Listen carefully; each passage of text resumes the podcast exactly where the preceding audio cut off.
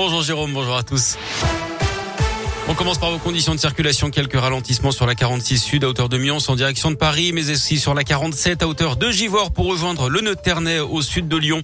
À la une, deux ans de prison dont un avec sursis. C'est la peine prononcée contre l'homme qui s'en était pris au maire de Grigny. Jeudi dernier, il l'avait giflé pour une histoire d'attribution de logement.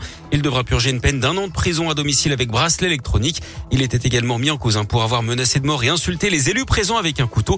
Mis en cause également l'interdiction de paraître à Grigny. Il devra verser 1000 euros de dommages et intérêts au maire de la commune.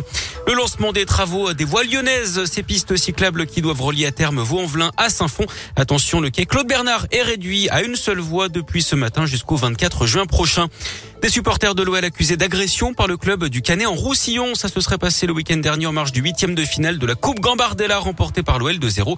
Un garçon de 17 ans aurait été pris à partie par des fans lyonnais d'après le club des Pyrénées-Orientales.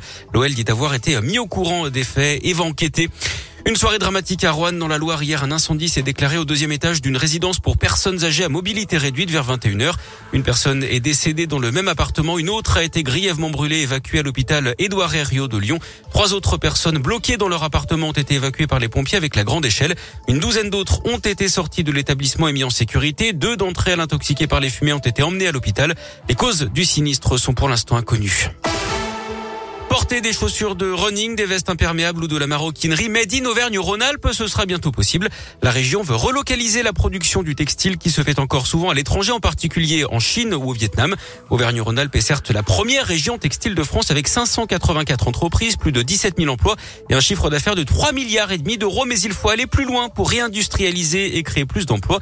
Le fabricant Chamatex et l'agence d'innovation de design et de stratégie d'entreprise Zebra viennent de s'unir dans le projet Texin Lab. Objectif créer une marque local et produire ici pour vendre ici. Gilles Réguillon est le président de Chamatex Group. On a aujourd'hui 6 unités en Rhône-Alpes. On emploie 290 personnes et euh, l'objectif c'est de s'appuyer sur ces unités de conception, de production pour fabriquer en local et euh, plus on lancera des projets, plus on aura des emplois dans les structures du groupe Chamatex et également dans le microcosme de sous-traitants qui nous entourent.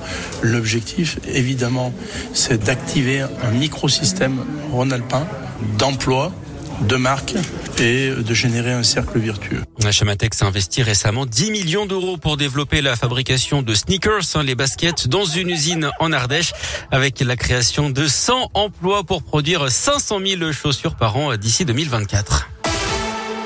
Allez, on termine par du sport et du tennis. La lyonnaise Caroline Garcia affronte l'américaine Coco Gauff au deuxième tour à Doha après sa très belle victoire hier sur l'ancienne numéro 1 mondiale, la roumaine Simona Alep.